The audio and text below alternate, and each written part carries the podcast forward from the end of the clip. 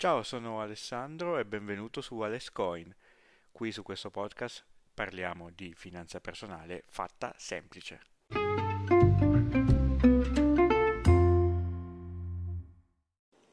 Investire negli E T F. Ma cosa vuol dire? Ce lo dice il collega di lavoro che sta investendo negli E T F, ce lo dice ogni pubblicità di YouTube, investi in E T F, in televisione, anche ormai dappertutto vediamo anche app per gli E T F. Ma che cosa sono gli E T F? Sono delle aziende, è un'azienda, è un'app, è un modo di investire o è uno strumento? Delle volte non vogliamo fare domande per non fare brutta figura, sembrare che non siamo sul pezzo, che siamo ignoranti, ma non c'è niente di male informarsi su questo, capire di più, almeno per sapere che cosa vuol dire, che cosa stanno facendo i nostri vicini di casa, i colleghi, e che cosa vogliono da noi queste benedette pubblicità che ogni tre per due ci dicono di investire negli E T F. Cercheremo di capire cosa significa in modo semplice, come sempre.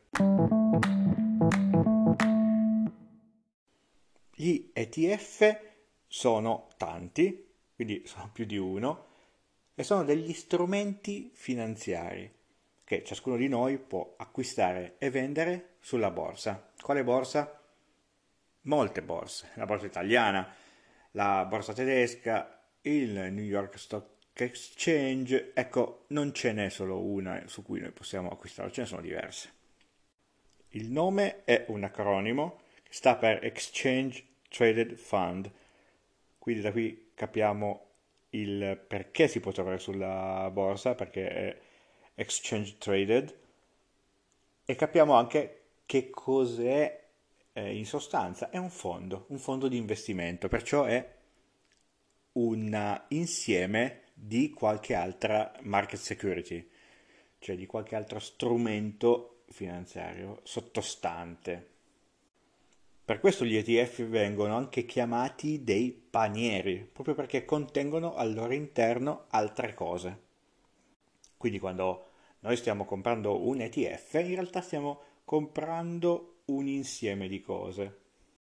Gli E T F sono nati agli inizi degli anni novanta negli U S A, ma in Italia sono arrivati solo dal duemiladue, perciò solo da circa venti anni è possibile acquistarli in Italia sulla borsa.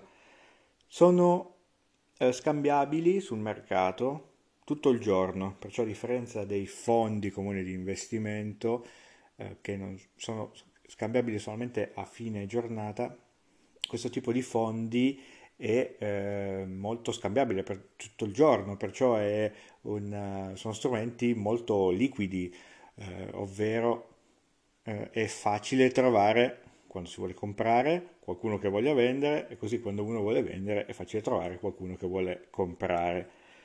Eh, questo fa sì che lo spread, quindi la differenza tra, di richiesta tra chi vuole comprare e vuole vendere, sia, sia ridotta. Questo è un vantaggio, perché quando uno strumento è liquido questo spread è ridotto, e perciò nello scambio eh, diciamo che eh, si si sta il più vicino possibile al, al valore eh, del giorno, e diciamo che eh, lo scambio è più efficiente, tra virgolette. L'E T F non ha una scadenza, perciò quando lo si acquista lo si può detenere eh, diciamo potenzialmente all'infinito, ed è un, uno strumento passivo, un famigerato strumento passivo, come abbiamo già visto in altre puntate. È prediletto da chi vuole fare index investing. Significa che sono gli strumenti prediletti e potremmo dire quasi ideali per gli investitori che non vogliono fare l'investimento attivo, ovvero non vogliono mettersi a cercare quali tipi di azione devono scegliere, se devono mettersi a porta- in portafoglio, ad esempio, che so, decidere mi prendo Amazon più eh, Alphabet, poi mettici un po' di Meta. No, niente di tutto ciò. ma vogliono semplicemente seguire un indice. Ad esempio, eh, sì, è vero che voglio Meta, voglio Alphabet, voglio Tesla, ma non voglio puntare sulla singola azienda, cioè su ciascuna di queste singole aziende, ma voglio puntare sul mercato americano per essere più sicuro, così se qualcosa va male ad Alphabet eh, eh, io ne risento meno nel mio portafoglio. Perciò gli investitori passivi decidono di tracciare un indice, ad esempio in questo caso potrebbe essere l'indice del mercato americano, l'esse e pi cinquecento, oppure il Nasdaq, ancora meglio perché è tecnologico, e eh, riprodurlo tramite un, un E T F, cioè acquistando un E T F che replica l'esse e pi cinquecento, loro possono avere al loro interno delle quote di Alphabet, di Tesla e di Amazon, eccetera, eccetera. È uno strumento passivo anche perché una volta acquistato questo E T F eh, non bisogna stare lì a, eh, a modificare eh, quota al loro interno, no, voglio adesso eh, Tesla è salita di, di valore, quindi voglio venderla un po'. È una cosa che fa direttamente eh, il detentore, quindi la, l'azienda che costruisce e progetta l'E T F in questione. Sono strumenti passivi anche perché non necessitano di manutenzione, ovvero una volta acquistati eh, loro devono tracciare degli indici, questo indice ad esempio cambia nel tempo, bene, ci pensa il creatore dell'E T F che può essere BlackRock oppure può essere Vanguard, ce ne sono diversi. Quindi se all'interno di questo indice cambia una percentuale di composizione, eh, ad esempio a vantaggio di un'azienda piuttosto che l'altra, anche BlackRock o Vanguard faranno lo stesso con il loro E T F, aggiornandolo di conseguenza. Quindi noi non dovremmo fare nulla.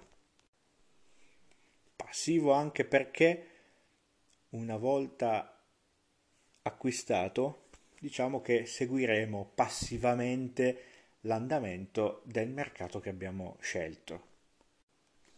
Passivo anche perché chi compra un E T F generalmente lo detiene per un lungo periodo, a differenza ad esempio di quello che può succedere con le singole azioni. Ad esempio potrebbe capitare che mi accorgo che un'azienda è sottovalutata, acquisto quella singola azienda, aspetto che raggiunga un determinato valore e poi rivendo questa azione sul mercato. Quindi a differenza di questo approccio più attivo, chi cerca di comprare l'E T F lo fa per un lungo periodo, ovvero per, diciamo, tracciare o avere il vantaggio dell'andamento del mercato, di quel mercato lì, sul lungo periodo. Quali sono i sottostanti di un E T F? Possono essere tutti i tipi di sottostante che vi potete immaginare, ovvero le, tutte le principali asset class. Perciò possono essere molto vari e variegati e addirittura combinati tra loro, cioè avere dei mix tra diverse asset class.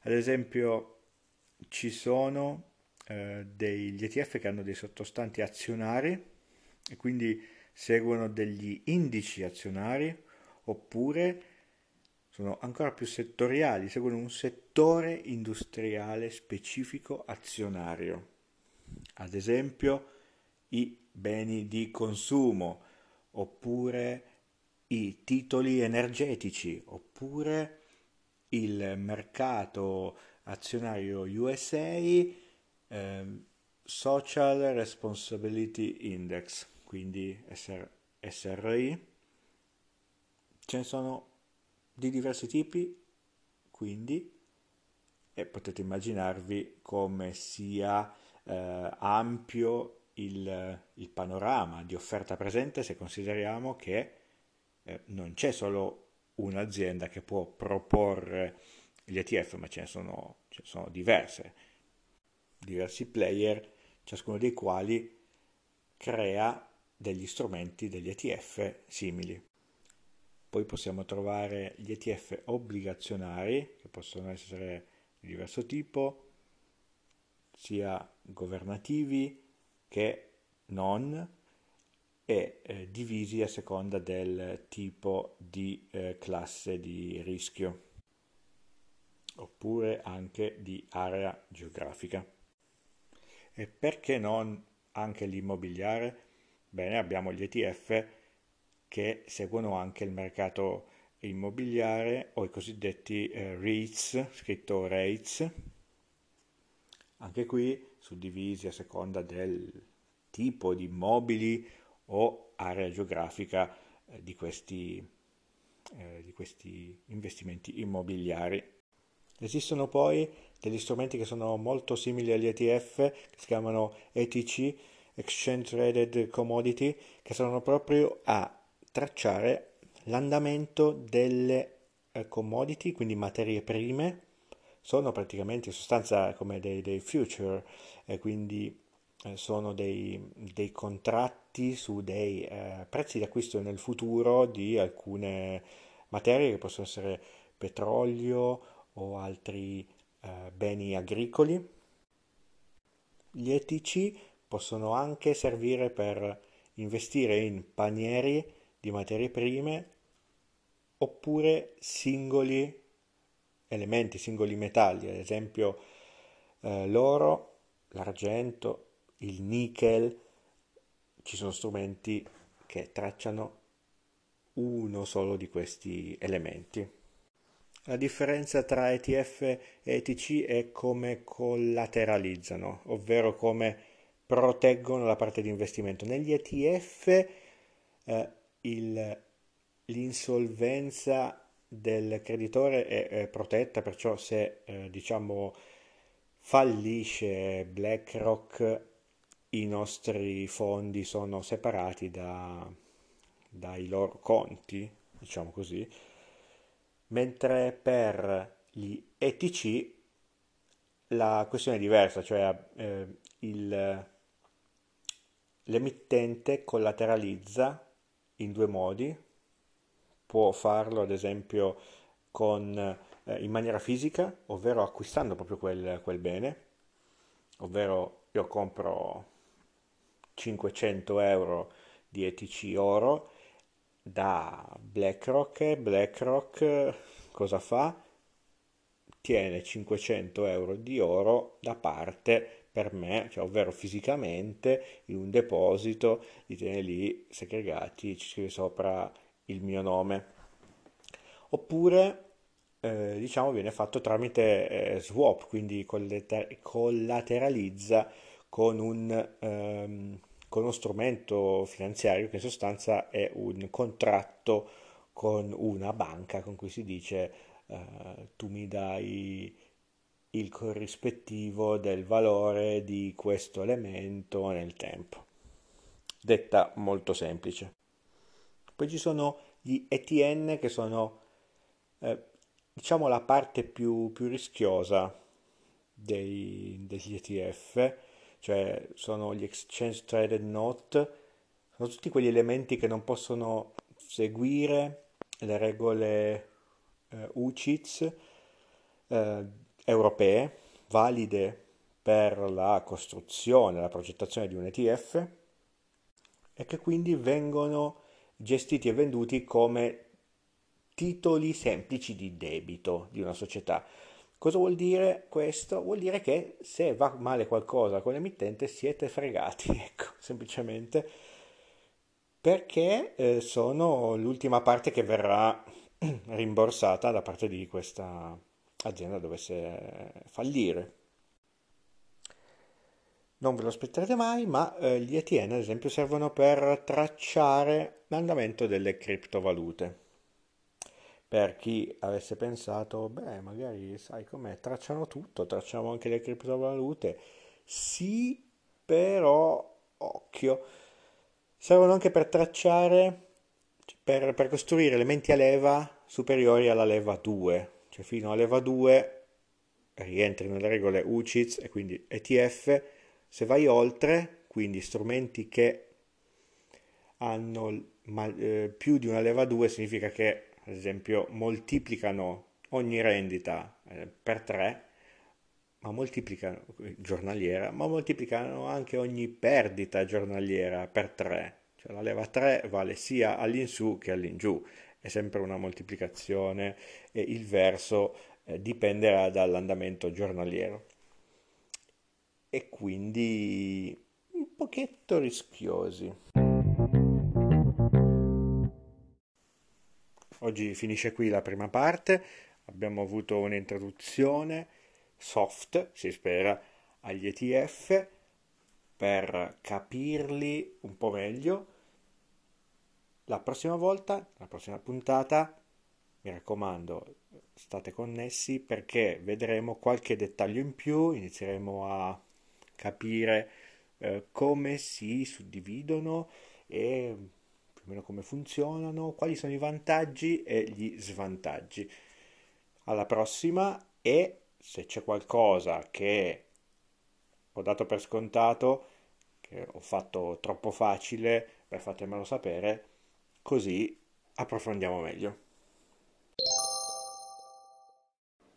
Grazie per avermi seguito fino qui, iscrivetevi al podcast e ricordatevi di farmi sapere la vostra idea, lasciatemi i vostri commenti, le vostre idee, mi farebbero molto piacere. Alla prossima!